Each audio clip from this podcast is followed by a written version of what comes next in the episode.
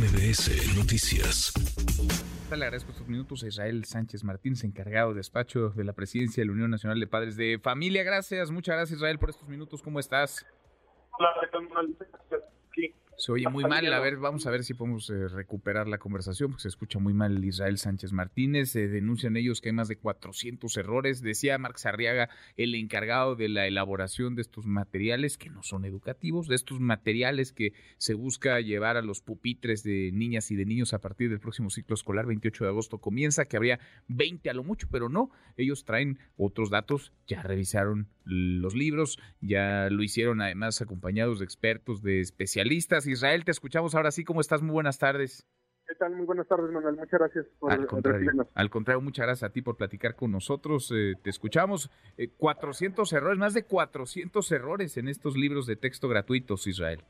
Y ya es eh, lo que determinó la historia educativa en el estado de Guanajuato, en donde pues, se confirman lo que hemos venido diciendo, el tema de legalidad de los libros que tiene que ver mucho con la calidad, con la calidad del proceso, con los procedimientos, con el buscar que, pues al, haber un proceso de consulta, pues estos estos errores no vuelvan a ocurrir y que y pues bueno el, tema del amparo en ese sentido pues nos da nos da la certeza de que los libros no al ser ilegales pues, debemos darle la certeza a nuestros hijos de que inicio de clases el primer día tengan un libro que está pegado a un sitio entonces, eh, digamos, son ilegales además estos materiales. No se respetó el proceso, las reglas, la normatividad para su elaboración, Israel.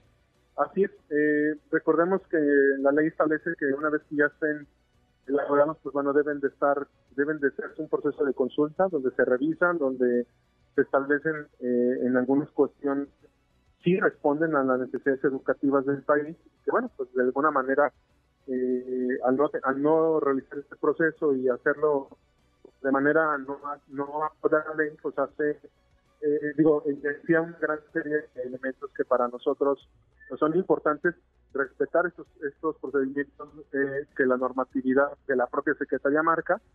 Y pues bueno, en consecuencia pues tener libros con una que están fuera de la norma pues no beneficia a nuestros hijos, sino beneficia a la educación. Mm, bueno, pues sí, son errores de forma y errores de fondo. Ahora estamos a menos de una semana de que inicie el ciclo escolar, comienza el lunes 28 de agosto. Hay varios estados que se han negado a distribuir estos eh, materiales. Israel, ¿qué, ¿qué pueden hacer los padres de familia sobre todo? ¿Qué pueden hacer todos aquellos, aquellas que genuinamente están preocupados por el contenido de los libros y que no los quieren en los pupitres de sus hijos?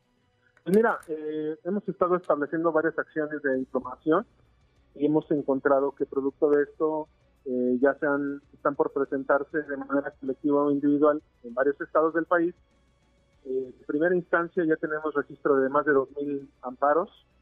Eso es producto de la inconformidad de los padres de familia. algunas cartas donde se solicita respete la legalidad de los libros y que se lo marca la ley, entre tanto no tengas libros apegados a planes y pues más autorizados y que en su momento ya no están, ese amparo lo, confirma, pues la, autoridad debe de, basarse por lo menos en los ciclos anteriores. Ese es lo que determina la juez, que es el caso que nos, que nos lleva, que es el ciclo, los libros del ciclo anterior, 2022-2023, y que bueno, pues eso ya por lo menos le permite al maestro, eh, eh, pues, eh, digamos, a paliar un poco esta situación que se vino presentando y pues que puedan los niños de manera regular tener el conocimiento que requieran. Bien. Pues seguimos al habla, Israel, seguimos de cerca las acciones que ustedes han emprendido, los amparos, los recursos jurídicos que van ganando y los derechos de las niñas y los niños, que es lo más importante, deben quedar a salvo, a salvo de estos eh, materiales y a salvo de quienes buscan eh, contagiarles su sesgo, su ideología, sus prejuicios a millones de estudiantes. Gracias, muchas gracias Israel. Al contrario, muchas gracias por el espacio y gracias por la oportunidad para dialogar con la población. A ti, muchas gracias, gracias. Redes sociales para que siga en contacto: Twitter, Facebook y TikTok. M. López San Martín.